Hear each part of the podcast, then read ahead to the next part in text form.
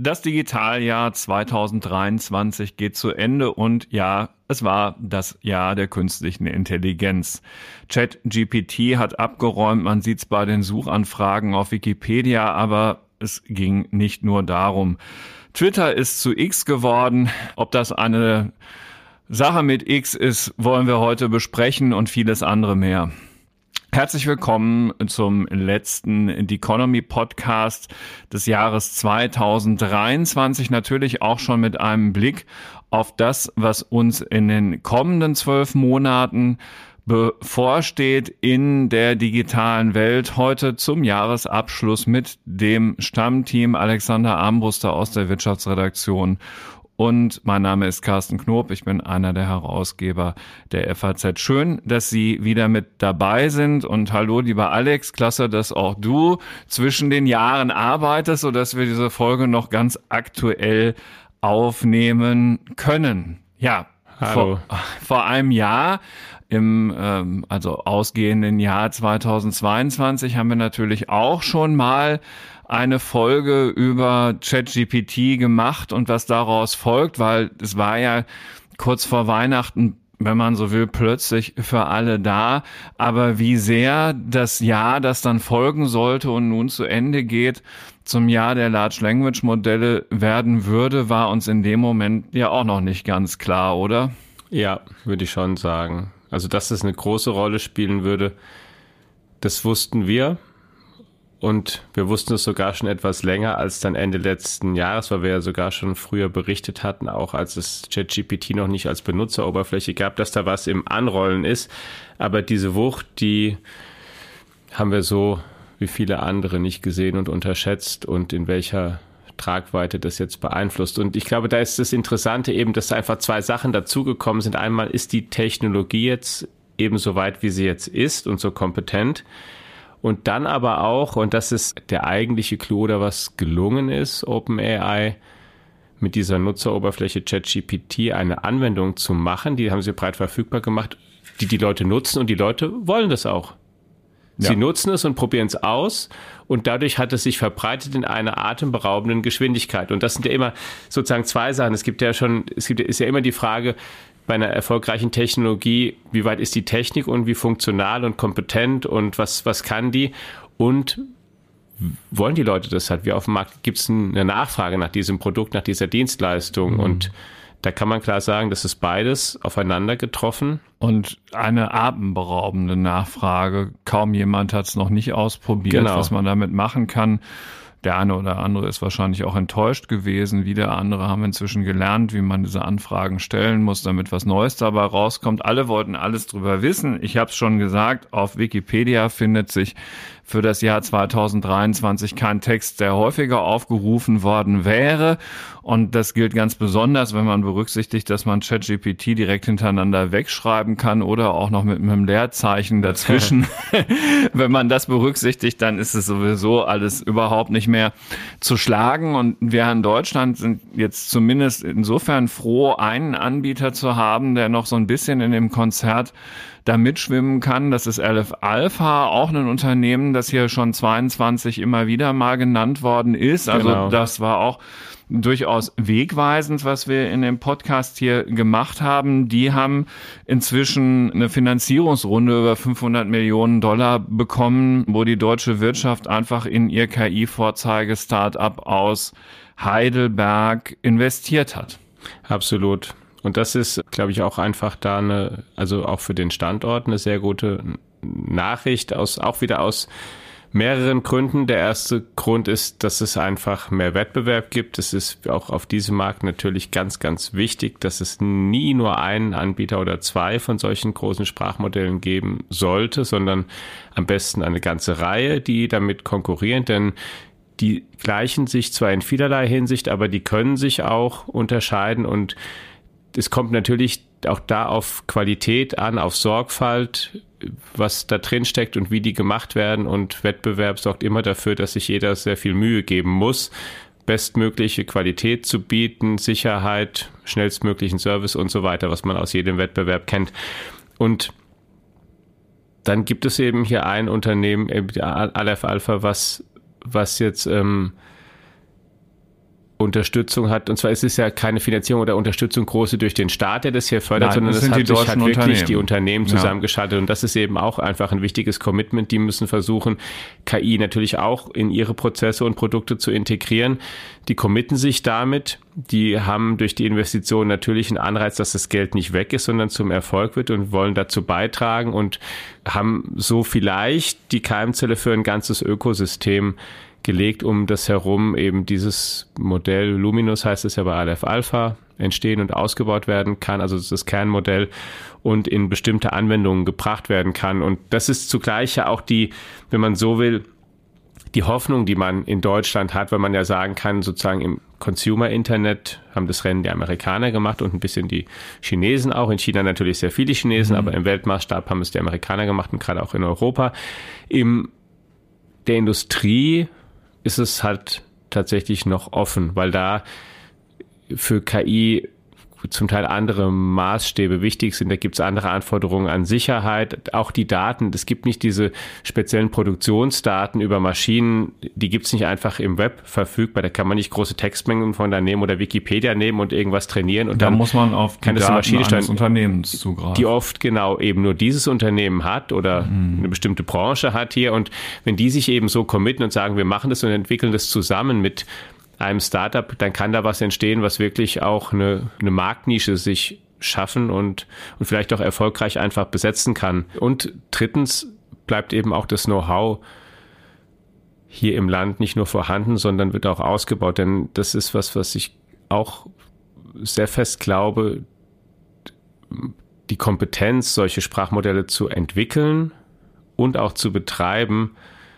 die muss jedes wirtschaftlich starke Land haben, was auch in Zukunft erfolgreich sein möchte. Und zum Betreiben gehört eben nicht nur, dass man das richtig programmiert und dass man dann die entsprechenden Daten hat, sondern auch, dass man zum Beispiel solche Rechenzentren betreiben kann. Und das ist nicht komplett trivial. Das sind spezialisierte Rechenzentren, die muss man aufbauen, die muss man warten, die muss man betreiben. Das gehört alles dazu, um diese KI erfolgreich anzuwenden und zwar über eine längere Zeit hinweg.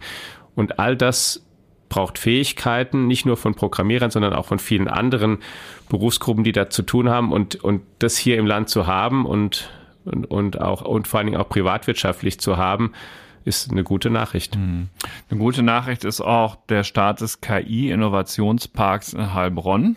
Genau. Äh, lohnt ohnehin da auch nochmal hinzuschauen, was sich da in Heilbronn alles so tut. Da wird schon auch mit viel privatem Geld in eine tolle Forschungslandschaft investiert. Dafür genau. steht Heilbronn schon beispielhaft. Das ist auch genau, das ist ja maßgeblich eben, eben Dieter Schwarz genau. und die Gruppe, der hinter Lidl steht, der auch sind ja paar Parallelen auch gezogen worden, sozusagen zu ein bisschen verspäteten Amazon wird ja auch ein Cloud-Anbieter geworden ist inzwischen weil er auch gemerkt hat, okay, er hat hier Kapazitäten, die offenbar nicht immer gebraucht werden. So ist ja Amazon dann auch ins Cloud-Geschäft eingestiegen. Die hatten große Rechenzentren, haben sie aber nicht immer gebraucht und dann gesagt, naja, was machen wir eigentlich in der Zeit, in der wir sie nicht so stark nutzen? Wir können sie ja eigentlich vermieten.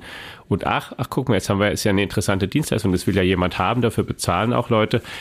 Und das ist natürlich auch sozusagen, das gehört sozusagen auch zu diesem ganzen Stack, wenn wir jetzt gerade eben sprachen KI und Rechenzentren, es geht eben auch darum, dass man dieses ganze Ökosystem beherrscht, ja, von der Programmierung solcher KI-Systeme über die Verwaltung der Daten, das Training der Modelle und den Betrieb auch von eben solchen Rechenzentren und auch in der Lage zu sein, solche Leistungen über eine lange Zeit kontinuierlich zu garantieren.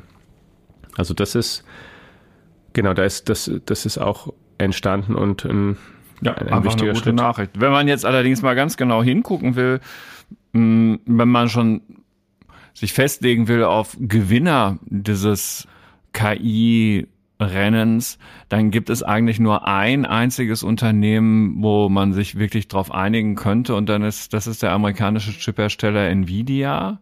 Hm. Oder? Ah, also, also die sind, die sind auf jeden Fall in ihrer Börsenbewertung genau. signifikant genau. nach oben gegangen. Im Schlepptau so ein bisschen AMD wird gern mal übersehen, die da so einen halben Schritt dahinter sind. Aber Nvidia zieht natürlich die Blicke auf sich, ist jetzt, hat jetzt eine, eine Billion Dollar Bewertung an der Börse. So viele Unternehmen sind es nicht. Wollen jetzt auch ein eigenes KI-Portal irgendwie online anbieten im nächsten Jahr. Ja, ich habe auch genau gerade gar nicht auch dieses Einschränkende mhm. war auch nicht, mhm. dass Nvidia ist nicht ist, zweifellos. Nvidia ist momentan der, der, der größte Profiteur. Darüber sind sich sicher alle einig, weil sie eben schon ganz konkret ein Produkt haben, was sie damit verkaufen. Das ist ja mit den vielen Sprachmodellen momentan nicht so. Die gibt es zwar, aber die Kommerzialisierung ist noch zum Teil ein weiter Weg und insgesamt für das Ganze, für den Anspruch auch noch ein sehr weiter Weg. Aber die, die Ausrüster, die sind die einen, aber ich habe deswegen, weil ich glaube, es sind schon nicht nur die, es sind auch, ich glaube auch Microsoft wäre an der Börse ohne das Engagement in OpenAI und damit den Zugriff auf ChatGPT deutlich weniger wert und es ist stark davon beflügelt. Allerdings auch, ist da die Wette noch so ein bisschen, deswegen habe ich es nicht sofort genannt. Genau, also es ist ohne, auch nicht sofort. Ich, ich habe mich nur an diesem Zweifel, einzigen oder genau. genau. Es gibt nämlich Passt das in den Produkten dann so, dass die Leute es wirklich genau. bezahlen irgendwann, dass Microsoft ja. Bing signifikantere Marktanteile gewinnt und so. Das ist noch so ein bisschen offen. Genau, ja. offen ist, es ist natürlich auch bei Nvidia am Ende, die, die sind jetzt sind die halt gerade da, wenn das, aber die profitieren natürlich auch nur dauerhaft, wenn die anderen erfolgreiche Produkte haben, sonst fangen die Leute nämlich, hören die dann auf, ihre GPUs zu Stimmt, kaufen. dann investiert keiner mehr. Ja. Denn natürlich ist das auch das am Ende von der Hoffnung, nur da ist es jetzt schon mal konkret zu Geld geworden. Aber deswegen war nur, es steckt jetzt in vielem, steckt es halt einfach so ein bisschen drin, dass es da ein Potenzial gibt, was erschlossen wird und was sich dann an der Börse schon zeigt und eben auch in Microsoft auch, ist jetzt nicht rein das Sprachmodell, aber auch überhaupt die Fähigkeit großer KI-Modelle oder lernender Systeme gut zu sein. In Tesla steckt sehr viel davon in der Börsenbewertung, die ist ja unglaublich hoch, mhm. gemessen an der mickrigen Modellpalette, die dieses Unternehmen nach wie vor hat, verglichen mit allen etablierten Autokonzernen. Ist auch nicht viel Neues gekommen in der jüngeren Zeit. Genau, aber der Börsenwert hat sich trotzdem verdoppelt dieses mhm. Jahr und Elon Musk eben auch mit, ja, mit Abstand zum reichsten Menschen der Welt gemacht zum Beispiel. Äh, ich wollte das, da, da mhm. steckt es eben auch einfach drin und so ein bisschen steckt es in, ich würde auch sagen, in, in vielen Tech-Unternehmen damit drin, dass es eben die Erwartung gibt, dass sie da was draus machen können, eher als andere. Auch der Kursanstieg von Meta, Facebook oder wie Google an der Börse dasteht, hängt schon auch alles damit zusammen, dass man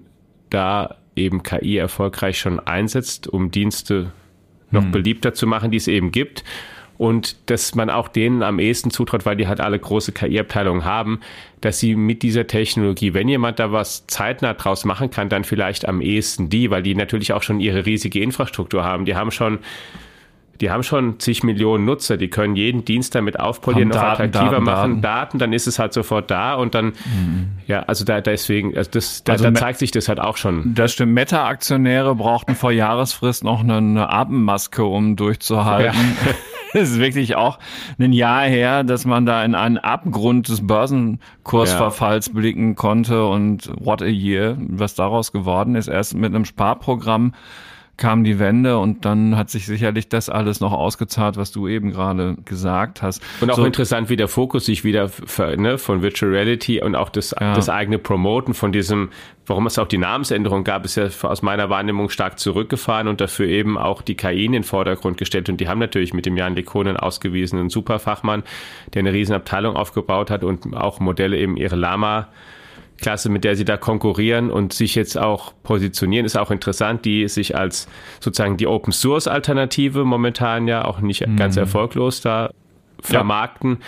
und sich damit auch von den anderen abgrenzen. Das finde ich auch noch eine spannende Frage, was sich da, welcher Ansatz sich da langfristig durchsetzt, der Open Source eher dezentrale oder die proprietären Modelle von OpenAI, von Google oder von Anthropic einem Startup, in das Amazon gerade sehr viel Geld investiert, das man aber noch nicht an der Börse kaufen kann, aber einen Blick auf jeden Fall wert ist. Jetzt haben wir ganz viel über Chancen gesprochen. Es gibt aber auch namhafte Menschen, die ja. in diesem Jahr sehr viel über Risiken künstlicher Intelligenz gesprochen haben. Du hast darüber auch mal einen Leitartikel geschrieben. Elon Musk gehört dazu, aber auch andere prominente Silicon Valley Größen haben gewarnt und die Frage stellt sich so ein wenig, Warum wollen die eine harte Regulierung haben für Dinge, die auf so einer Meta-Ebene liegen, sie selber dann aber im geschäftlichen Alltag in Ruhe lässt? Oder worum geht es denen in erster Linie?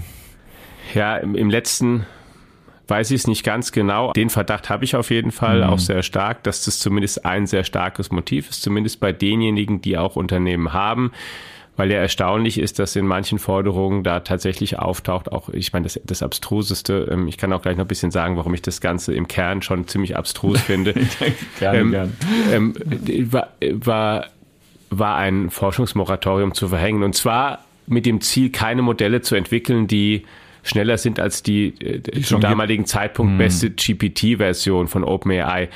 Und das ist natürlich völlig willkürlich, aber das ist willkürlich, aber und das ist natürlich auch, das ist für mich ein klarer, ähm, ja, also ihr dürft bitte nicht weiter forschen. Das Maximale, was okay ist, ist so gut, wie wir jetzt sind. Also mhm. bitte keinen besseren Wettbewerber. Also eigentlich geradezu lachhaft. Ja, so ja. kann man es auch mit, ja. mit sagen. Und dann kann man natürlich interpretieren, die großen Konzerne können Regulierung leichter bezahlen und jede Regulierung ist natürlich auch eine potenzielle Markteintrittshürde für ein aufstrebendes Unternehmen. Und wenn du schon ein großes Sprachmodell hast und eine Infrastruktur, dann hältst du dir vielleicht auch Wettbewerb ein Stück weit fern. Also ich würde, zumindest ist mein Verdacht sehr groß, dass das auf jeden Fall ein kein ganz unwichtiges Motiv ist in dem Ganzen. Dann gibt es, und das hat mich ähm, im Prinzip, das ist das, was mich erstmal selbst fassungslos gemacht hat, dann haben halt diese Aufrufe aber auch viele Leute unterschrieben, die keine Unternehmen haben jetzt oder da auch keine wichtige Rolle mehr spielen in Unternehmen, die einfach hochdekorierte Wissenschaftler sind bis jetzt und zum Teil auch mit dem Turing Award ausgezeichnet mhm. wurden, auch für KI, die da auch sehr drastisch gewarnt haben. Und ich selbst so ein bisschen vor dem Dilemma, die wissen natürlich, muss man so zu formulieren, die haben wahrscheinlich über KI schon mehr vergessen in, in ihrem Leben, als ich jemals wusste insgesamt. Aber ehrlich gesagt, diese Warnung, ich finde sie zum Teil wirklich absurd. Wir sind nach dem, was ich verstehe und was auch viele, viele andere Fachleute, die das nicht unterschrieben haben, auch mir in Gesprächen sagen, die Vorstellung, dass da irgendwie so eine superintelligente KI quasi die Welt übernimmt, die ist ähm, zum jetzigen Zeitpunkt komplett absurd. Und auch die Gefahr, also auch der Vergleich mit Atomwaffen oder Pandemien, auch der ist aus meiner Sicht schon sehr, sehr schwierig. Zumal man, ich habe gar nichts dagegen und, und natürlich nicht um Gottes Willen. Es ist ganz wichtig, auch wichtige Warnungen auszusprechen. Wenn große Gefahr droht, ist auch die Pflicht der Forschung eine ganz zentrale mhm. Pflicht oder auch von allen Gelehrten, dass sie sagen, wenn irgendwas aus ihrer Sicht komplett schief zu gehen droht, dass sie dann sagen, okay, Freunde, wenn ihr so weitermacht, dann rasen wir auf den Abgrund zu. Aber dazu gehört auch, Szenarien aufzuzeigen, wie wirklich ähm, sozusagen platt gesagt dann Menschen massenweise sterben oder wie, wie ganz großer Schaden entsteht. Und bei einer Atombombe weiß das, ist es jedem völlig klar, warum und wie da großer Schaden entsteht, wenn die alle fallen. Und bei einer Pandemie und einer schlimmen Krankheit ist es auch klar, wenn die Menschen, wenn, wenn man an die Pest denkt oder irgendwas, das natürlich ist völlig klar, dass schnell Millionen Menschen sterben können. Bei KI zum jetzigen Zeitpunkt, wie es sie gibt, diese Szenarien, die fehlen mir. Hm. Nun hat es den Nikolaustag noch gegeben, das ist noch gar nicht so lange her. Am 6. Dezember hat ähm, äh, sich äh, in der Europäischen Union was Spannendes äh, vollzogen, nämlich die Unterhändler von Europa Parlament und, und EU-Staaten haben sich auf den AI Act geeinigt mhm. und das ist immerhin das erste umfassende KI-Gesetz der Welt. Ähm, so bestimmte Anwendungen wie Emotionserkennung am Arbeitsplatz oder in Bildungseinrichtungen werden ganz verboten. Ähm, Anbietern großer KI-Modelle werden Transfer Transparenzverpflichtungen auferlegt. Das sind so Kernelemente dieses AI-Acts, das äh, von den einen ziemlich gefeiert worden ist, als wegweisend, äh, auf der ganzen Welt äh, wegweisend, abermals, wie schon andere IT-Gesetzgebung angeblich aus der Europäischen Union, andere würden sagen tatsächlich, ähm, genau, und äh, die anderen sagen, das ist schon jetzt ganz schön innovationshemmend. Wie blickst du denn da drauf?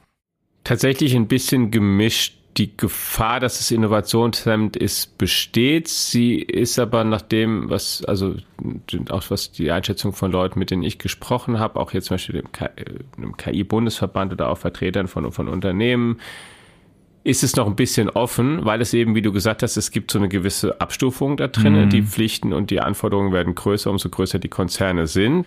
Glücklicher oder traurigerweise haben wir so riesengroße IT-Konzerne eben nicht, die massenweise in diese höchsten Kategorien fallen. Deswegen gibt es eben für die, die hier sind, dann geringere Auflagen. Und Und was man jetzt sehen muss, ja immer bei Gesetzen und bei Regulierungen, wie wird es in der Praxis angewendet? Denn kann, du kannst natürlich Regeln ganz strikt und locker auslegen.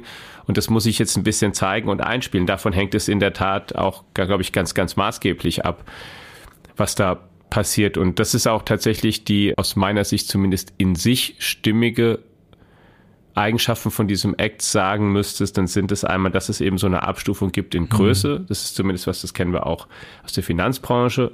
Es sind systemrelevante Banken identifiziert, seitdem der Finanzkrise ist. Die müssen dann Stresstests machen oder müssen Testamente, Abwicklungspläne irgendwie mhm. vorhalten. Also da gibt es größere Anforderungen, weil man sagt, die sind, die dürfen nicht wankeln oder wenn die wackeln, dann muss klar sein, dass die geordnet abgewickelt werden, dass da nicht weder das Finanzsystem implodiert noch der Steuerzahler dann ohne Maß zur Kasse gebeten wird.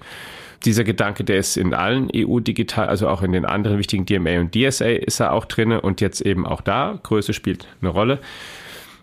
Und dann ist auch grundsätzlich sinnvoll, dass man über die Anwendungen geht in erster Linie und nicht jetzt sagt, man verbietet die Technologie an sich oder schränkt die Technologie an sich ein, denn das ist am Ende ja sehr fortschrittliche Mathematik kombiniert mit großer Rechenleistung, sondern dass man eben, wie du schon aufgezählt hast, es gibt bestimmte Anwendungen, bei denen sagt man ja, das will ich nicht. Hm. Aber man sagt nicht, eben, man sagt eben gerade nicht, ihr dürft kein KI-Modell entwickeln, was größer ist als GPT-4 oder 3,5 oder Gemini oder Llama 2 oder sowas, sondern man sagt, es geht eben um Emotionserkennung zum Beispiel, das wollen wir nicht oder wir wollen nicht privat zugänglich tödliche autonome Waffensysteme machen oder solche Sachen, also dass man eben dann über die, über die Produkte geht und so handhabt man es zum Teil ja auch in anderen, in, in anderen Bereichen, dass man eben mhm. sagt, okay, es geht die, man verbietet ja auch nicht den, eine Batterie, sondern man schaut sich immer die Produkte an, wo sind Batterien drinne oder wo sind Motoren drinne oder sowas und was, was entsteht dann da und nicht die, man würde auch nicht auf die Idee kommen und sagen, wir verbieten jetzt Eisen oder Stahl, sondern man sagt vielleicht, ja, ihr dürft halt kein kein scharfes Schwert rumtragen ja, oder, oder sowas. Eine bestimmte Waffe nicht damit, ja. was auch immer. Ja, oder die unter dich dann wieder Auflagen. Ja, ja das also, ist sozusagen, ja, die, die, die Posit oder die zumindest, wo ich sagen würde, das ist in sich irgendwie stimmig. Mhm. Ob es jetzt die, die Start-up-Kultur in Europa in dem Bereich fördert, wie Thierry Breton als zuständiger Kommentar gesagt hat, muss man mal abwarten. Ne? Ja, das ist Eher eine große nein. Förderung, ist ja. genau. Und dann ist es natürlich auch, und das ist eigentlich das, was ich auch damals da kommentiert hatte, was sozusagen über dem Ganzen schwebt, es ist natürlich im Kern ein defensiver Akt. Hm. Wir, wir machen das, oder die, die, die Hoffnung ist, wir machen das, um wettbewerbsfähig zu bleiben, weil die anderen zu stark sind, eigentlich. Ja, so muss man es wohl sagen. Und sie sind verdammt stark. Microsoft Copilot gibt's jetzt, wer das mal ausprobieren mag, was das Ding alles kann. Ähm, ist auf jeden Fall auch schon ChatGPT 4 hinterlegt. Dann hattest du Gemini schon mal genannt. Ja. Das ist ein neues Google-Modell. Genau. Mit dem Google möglicherweise dann doch auch mal eine Aufholjagd in dem Bereich startet. Also 2024 wird da nicht weniger spannend als 2000. 23 und ich ja, bin, und vielleicht noch, wenn, ja. genau, wenn ich noch einen Gedanken da auch sagen darf, weil du dir jetzt auch schon gesagt hast, wo Google vielleicht damit auf. Ich glaube, dass das ein interessanter Punkt auch jetzt ist, um das historisch einzuordnen. Wir haben ja ein Interview dieses Jahr gemacht mit dem Google-Chef Sundar Pichai, auch wesentlich über KI und der hat sozusagen, der hat gesagt, als, als Zeitpunkt, wo wir in der KI stehen, ist so, ist ungefähr da, wenn man es vergleicht, das, der Beginn des Webs. Hm. Und ja, glaube ich, so fühlt es sich auch beim Benutzen an. Man muss ja aufpassen, immer noch. Sehr genau, aufpassen lernen. Und da aber auch dann, deswegen die Frage ist, wer macht das Rennen und wer führt? Was wir aus dem Web ja kennen, ist, dass in sehr vielen Fällen es gar nicht der erste war oder die ersten beiden, die nachher die Märkte nachhaltig besetzt haben und erfolgreich waren, sondern die kamen halt, haben einen großen Aufstieg und sind dann manchmal irgendwie wieder verschwunden. Wer wüsste das besser als auf dem Markt für Suchmaschinen, wo es Alta Ganz Vista, genau. Yahoo und was weiß ich was gab, genau. eben Google. Ja, so und Klar, wenn man über den Browser guckt und so weiter und auch über soziale Netzwerke guckt, Facebook hat auch jetzt nicht das erste soziale Netzwerk der Welt gegründet, sondern ein weiterentwickeltes. Und ja. das ist sozusagen die, das ist, glaube ich, das Spannende. Das wird dann, werden dann die nächsten Jahre zeigen, denn was wir sehen werden, ist, es werden halt immer mehr solche Sprachmodelle kommen von immer mehr Anbietern. Es wird sich ein bisschen ausdifferenzieren. Es wird vermutlich auch spezialisiertere Varianten geben für speziellere Tätigkeiten. Und da wird man dann sehen, wer im Gesamtpaket abräumt. Aber das wird sehr spannend und nächstes Jahr auf jeden Fall wird ein weiteres spannendes Jahr auch in diesem Gebiet sicherlich sein. So wie es am Anfang des Web war, da wird ist ja ein neuer Kosmos erschlossen und es ist genau. noch nicht klar, was das alles und wie das alles auch transformiert, bis hin zu dem Gedanken, den wir auch schon mal, glaube ich, thematisiert hatten, ob, ob es sogar unseren Umgang mit Computertechnologie verändert, den wir jetzt, jetzt steuern wir viel zum Beispiel ja über Apps, über Tastaturen. Und das könnte sich über Sprachsteuerung natürlich nachhaltig ändern. Was das dann für die App-Ökonomie bedeutet, wird man sehen. Genau, das Apps sind das eine, aber auch Computertastaturen, ja. Maus, die ganzen das, Sachen, mit denen wir Technik benutzen. Genau. Ja, Wenn es dann alles auf Sprache geht. Stichwort soziales Netzwerk. Auch darüber muss man sprechen, wenn es um das Jahr 2023 geht. Lieber Alex, aus Twitter wurde X und damit hat abermals Elon Musk zu tun, über den in diesem Jahr auch nur ein Buch erschienen ist, ein dickes, das wir hier auch schon mal in einem Podcast äh, besprochen haben. Wer sich noch dafür interessiert, weil er das Buch zu Weihnachten bekommen hat, findet den über die Suchfunktion auch noch mal wieder. Aber genau, lass uns bei X bleiben. Was ist denn davon zu halten? Bis jetzt halten ziemlich viele Leute ziemlich wenig davon. Ja, Genau, ja und nein. Die Kritik ist groß. Werbekunden haben sich abgewendet. Die Geschäfte laufen nach allem, was man eben darüber so lesen kann, nicht so wie zu Beginn erhofft. Der ganz, ganz große Massenexodus hat aber, soweit ich es wahrnehme, bislang auch nicht stattgefunden. Viele Leute sind nach wie vor da, ja, da. aber weniger deutlich, weniger aktiv. Genau, zum Und Teil, zum Teil aber zeigt sich dann auch an bestimmten, wenn es wieder größeres Ereignis passiert, Ukraine-Krieg hm. Oder irgendwas im Gaza, Gaza, da ist plötzlich hm. dann auch X in einer gewissen Hinsicht auch ein bisschen konkurrenzlos wieder da in, in der Art und Weise, wie schnell dort. Und auch ich weiß, da gibt es natürlich viel Kritik, weil da auch viel dann hingepostet wurde, was fake war, was und ich hätte so dort sozusagen nach jedem Antisemitismus-Handbuch dort hätte stehen dürfen. Aber in solchen Momenten ist es eine Plattform, wo der Realtime-Austausch sozusagen am stärksten ist und ist es dann trotzdem immer noch so und auch mehr als die Alternativen, die sich mittlerweile gebildet haben. Aber das ist sozusagen das eigentlich Interessante, finde ich, aus diesem ganzen, aus der Kritik auch an X und auch aus dem Verhalten. Es gibt zum ersten Mal, kann man sagen, es gibt neue Konkurrenten und vielleicht ist dort jetzt ähm, ein aus dem mehr oder weniger Monopol für diese Art von Nachrichten und, und politischer Kurznachrichtendiskussion, die X irgendwie war. Davon hat sich ja in der Art hat sich ja X unter Twitter vormals unterschieden von den anderen sozialen ja. Netzwerken schon. Gibt es jetzt mehr Anbieter, mehr, mehr Dienste? Es gibt Blue Sky, es gibt Threads, Threads. Hm. die zumindest da mitmischen und wo man sagen kann, und vor allen Dingen Threads ist ja, kommt, kommt von Meta, von, von Meta. Damit, kann man mit seinem Instagram-Konto verknüpfen zum Beispiel. Ja, ne? also ist auch ein, ja. auch, eine, auch ein Dienst, bei dem klar ist, da ist auf jeden Fall finanzielle Feuerkraft dahinter, der kann erstmal auch ziemlich aufrüsten technisch, wenn die das machen wollen und, und zumindest auch sehr, sehr lange mithalten das finde ich sehr spannend, ob da jetzt wirklich tatsächlich mehr Wettbewerb entsteht und es vielleicht dann mehrere Anbieter von dieser Form von Plattformen gibt. Hm. Was mir bei X auffällt, ist, dass ich da inzwischen von sehr, sehr vielen Bots gefolgt werde. Also es müssen Bots sein. Ich kann es mir gar nicht anders vorstellen. Zum Teil 30, 40 neue Follower, die exakt gleich aussehen in ihren Profilen. Das kann man so schnell gar nicht löschen, wenn man es denn dann sich die Mühe machen wollte. Und eigentlich war da ja genau das zum Beispiel etwas, was Elon Musk auf dieser Plattform. Er hat gesagt, er will sie alle löschen eigentlich. Genau, ja. das, also das ist eindeutig das Gegenteil im Moment der Fall. Das ist ein bisschen eigenartig. Ja, Threads, die haben tolle Startvoraussetzungen mit dieser großen Userbase, auf die der Konzern da zurückgreifen kann. Mhm.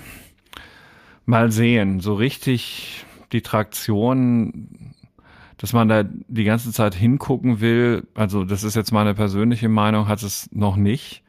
Ja, meine auch. Wird eine spannende Frage für 2024, ob da wirklich eine echte Konkurrenz raus erwächst und dies auf diesem Markt für diese, wenn man es so nennen will, Kurznachrichten weitergeht. Denn es ist so eines. Blue Sky hat, glaube ich, immer noch diese Zugangsbeschränkung mit diesen Einladungen. Ja, deswegen, ich glaube, es ist nicht ausgemacht, aber es ist zum ersten Mal seit Jahren eine gewisse Bewegung mhm. und und da, mir kam eine, eine Idee mal in den Sinn, die Francis Fukuyama, der Politologe, der aus einem ganz anderen Bereich ja eigentlich kommt, aber mhm. der vor einiger... Das Ende der Geschichte. Genau, geschrieben mhm. hat und auch so einem ganz anderen auch Kontext und, und, und so weiter. Aber der hat mit, ich, die Kollegen kommen mir gerade nicht mehr in den Sinn, mit denen er das geschrieben hat, vor Jahren auch jetzt schon einen Aufsatz mal geschrieben, als es um die Regulierung von sozialen Netzwerken ging, auch und was man da machen könnte und muss, weil das ist natürlich ja auch ein Dauerthema, als wir da uns immer befasst haben, wenn die so groß sind und so ziemlich und, und die einzigen Anbieter, was muss man da machen, was kann man da machen? Und dann haben die so ein bisschen dargelegt, naja, es wäre ja vielleicht, was ja ganz schön wäre und dass deshalb, weil der, der Wettbewerbsgedanke auch dann im Vordergrund steht, wäre, wenn sich bei den neuen Medien wie bei den alten einfach mehrere Anbieter etablieren. Und so wie es halt im klassischen Zeitungsgeschäft oder im Fernsehen eher konservative Zeitungen gibt oder eher linke Zeitungen gibt, eben sich da auch hm. Anbieter neue Medien rausbilden, die haben halt dann sind die einen sind halt vielleicht eher konservativ, die anderen sind eher links und dann haben die auch jeweils die entsprechenden Leser Schrägstrich Nutzer und es gibt einen gewissen Wettbewerb und es erspart dann andererseits auch vielleicht eine Menge Regulierung, weil es dann eben einfach auch einen gesunden Wettbewerb gibt, weil den, der, der Kampf um die qualitativ hochwertige, echte Nachricht, die im Interesse ja von allen Anbietern ist, um überhaupt attraktiv zu sein, weil die Leute schon, wenn es zumindest um Nachrichtenkonsum geht, dahin gehen, wenn sie die Erwartung haben, dass das schon stimmt, was da steht im Kern, dann wäre das doch gar keine schlechte Sache.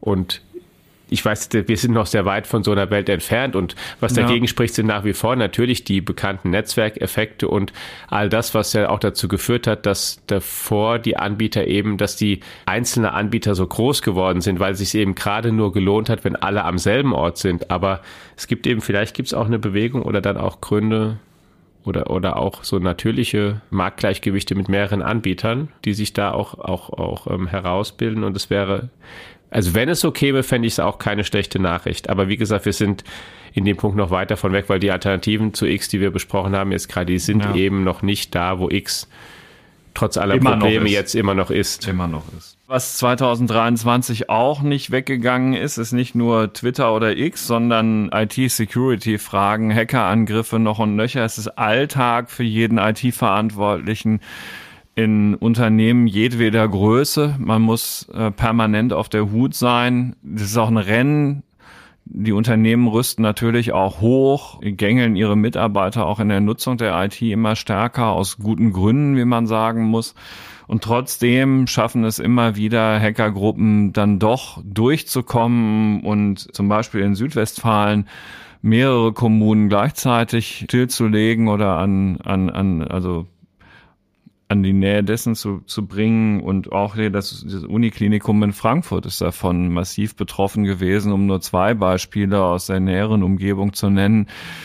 Das ist etwas, was leider zu einem richtigen Geschäft geworden ist. Solche Attacken kann man inzwischen als Service buchen, wenn man möchte. Ja, für gar nicht viel Geld auch übrigens. Ja. Und das ist, glaube ich, tatsächlich auch das Stand heute aus meiner Sicht das einzige Thema, das der KI nächstes Jahr den Rang ablaufen könnte oder zumindest damit halt konkurrieren könnte. Mhm. Genau, weil diese, die Zahl der Angriffe steigt, der Schaden wird immer größer. Es sind, du hast schon Beispiele gesagt, es sind halt, es sind richtig äh, auch brisante, wohl neuralgische Punkte auch der, der Infrastruktur von, von Ländern eben betroffen, wie Krankenhäuser, wie Universitäten, was die Kommunen, und es sind nicht nur, es sind Unternehmen betroffen, es sind Behörden betroffen, und viele sind Stand heute dem noch gar nicht ausreichend gewachsen, weil sie sich gar nicht damit bisher ausreichend beschäftigt haben, weil sie auch gar nicht die Kapazitäten haben, sich damit zu beschäftigen. Es können sie versuchen natürlich auch vieles in Clouds auszulagern von großen Tech-Unternehmen, die große Kapazitäten haben dafür auch und die auch große Verteidigungsressourcen haben, mhm. um, um Sachen zu schützen. Da ist aber es ist aber auch sozusagen immer nicht unbegrenzt möglich oder gewollt, dass man sowas machen kann oder möchte eben. Und da wird aber, da wird viel mehr passieren müssen und da ist auch das Potenzial viel größer. Und zumal es eben auch von sozusagen, jetzt habe ich ja die, die Ziele genannt, die Angreifer sind eben auch einmal private Angreifer, Hackergruppen, die einfach Geld verdienen wollen, weil die Geld erpressen wollen zum Beispiel. Also ein ganz einfaches Erpressungsmotiv. Ja, oder staatliche. Oder eben auch Staaten. Und zwar Staaten wie Russland, ja. wie Iran. Belarus auch. Hm. Nordkorea, Ja. China, Staaten mit großen Ressourcen, mit großen Kapazitäten und der, der, der ähm, dramatische Unterschied, der zwischen Cyberkriminalität gegenüber der analogen ist, der Angreifer muss eben nicht hier sitzen. Hier ist nach wie vor, wenn man in dem Bild bleiben will, hier kann ich die Behörden einschalten und die Ermittler und kann dann Ja. eben ermitteln. In den anderen Fällen müssen hier, muss der Austausch mit Behörden in anderen Ländern stattfinden wenn man die überhaupt kriegt und dann sind es eben, das habe ich ja genannt, ein paar Länder genannt, die dann auch nicht kooperieren wollen oder auch Ja. überhaupt nicht kooperieren müssen, wenn sie es nicht wollen. Und, und das würde ich sozusagen nach vorne geschaut ins Jahr 2024, das könnte die größte auch negative Überraschung sein, dass da die Anschläge noch viel, viel größer werden und die Gefahr noch viel größer wird, weil wir da auch nach wie vor einfach schlechter vorbereitet sind drauf. Ja. Übrigens gilt es ganz ausdrücklich auch für kleinere und mittlere Unternehmen. Ja. Man muss wirklich maximal auf der Hut sein. Und also die Folge kann wochenlanger Betriebsausfall sein und eine sehr, sehr peinliche Mail an die Kunden, dass die Daten abgegriffen worden sind. Also da sollte man wirklich maximale Aufmerksamkeit drauf legen, auch wenn es unglaublich lästig ist und überhaupt nicht produktiv, viel Geld kostet. Ja, man keine Lust darauf hat. Aber die Leute wollen halt Übles. Ich habe in der Vorbereitung hier drauf, aber wir kommen auch zum Ende dieses Podcasts, äh, mal in einem Bericht herumgeblättert, der immer im Februar rauskommt, in dem Fall von der Expertenkommission Forschung und Entwicklung, das Gutachten für das vergangene Jahr oder zu Ende gehende Jahr, wo die Kernthemen 23 drin stehen. Von künstlicher Intelligenz ist darin kaum oder fast gar nicht die Rede, aber sehr stark von den Problemen, die die alternde Gesellschaft äh, für die Innovationsfähigkeit eines Landes herbeiführt, wenn man das so sagen will, und was man dagegen tun könnte. Und nach meinem Eindruck ist es so, dass dieses Thema immer noch viel zu wenig beachtet wird, weil die deutsche Gesellschaft altert in einer atemberaubenden Art und Weise. Also ohne die Einwanderung wäre es ja alles noch viel, viel stärker. Aber gerade auch qualifizierte Mitarbeiter scheiden halt in den nächsten Jahren in riesengroßer Zahl, Stichwort Babyboomer, aus dem aktiven Berufsleben aus. Und eigentlich kann sich das Land das nicht leisten. Darauf müssen wir auch noch eine Antwort finden. Absolut. Meine spontane wäre, auf jeden Fall müssen Anreize und Gesetzgebung muss so verändert werden, dass das Anreize, länger zu arbeiten, sich was im Alter hinzuzuverdienen, viel, viel größer werden, als sie es heute sind, damit die Leute, die wollen und können, eben auch noch weiterarbeiten können. Die Unternehmen brauchen natürlich dann auch entsprechende Möglichkeiten, das, also das muss man jetzt gar nicht im Detail, müssen wir das Nee, gar nee, nicht so mit ja besprechen. aber es ist, Grundsätzliche. ja, es ist völlig klar, dass Dass da Unternehmen werden auch müssen. einen Anreiz Ja. haben müssen, um dann zu sagen, wir machen das auch. Also für solche Leute kann dann nicht der gleiche, zum Beispiel was weiß ich, Kündigungsschutz oder Bedingungen gelten wie für andere. Nö. Aber im Kern muss die gesamte Gesetzgebungsanreizstruktur dahin gehen, dass das attraktiver wird. Und dann kann, muss es am Ende natürlich jeder für sich entscheiden, aber es gibt viele Menschen, die auch dank des medizinischen Fortschritts, den wir erlebt haben, eben in der Lage sind, mit Ende 60, mit 70 bis Mitte 70 einfach noch ganz stark am, am Berufsleben teilzunehmen.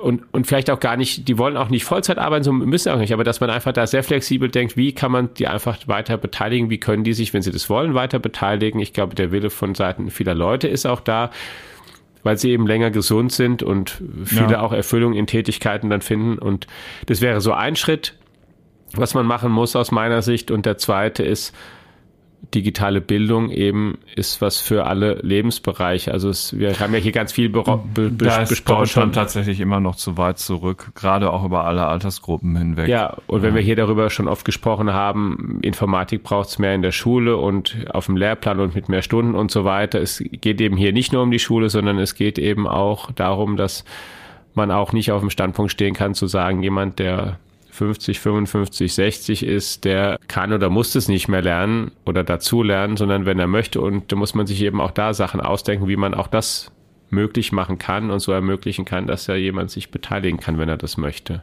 Sie, liebe Hörerinnen und Hörer, sind ja regelmäßig Teilnehmer einer kleinen Weiterbildungsveranstaltung, nämlich ähm, unseres Podcasts hier. Das hat auch in diesem Jahr wieder sehr viel Spaß gemacht, Sie an unserer Seite zu wissen, aber auch mit dir, Alex, diese Sendung ebenso vorzubereiten und dann halt eben auch zu gestalten. Ähm, vielen Dank dafür, äh, falls Sie es hören, auch an alle äh, im Kollegenkreis, die uns jetzt in inzwischen etwas größerer Zahl dabei helfen, dass man Woche für Woche im Jahr diese Podcasts produzieren kann. Sie wissen, wen ich meine. Marco Detweiler, Johannes Winterhagen und so weiter. Eine tolle Bereicherung hier auch in diesem Team, wie wir finden. Bleiben Sie gesund. Kein trivialer Wunsch für das hm. kommende Jahr. Kommen Sie gut rüber, genießen Sie, wenn Sie ein paar Tage frei haben, Ihren Urlaub und wir freuen uns, Sie ganz bald hier wieder zu hören. Tschüss. Ciao.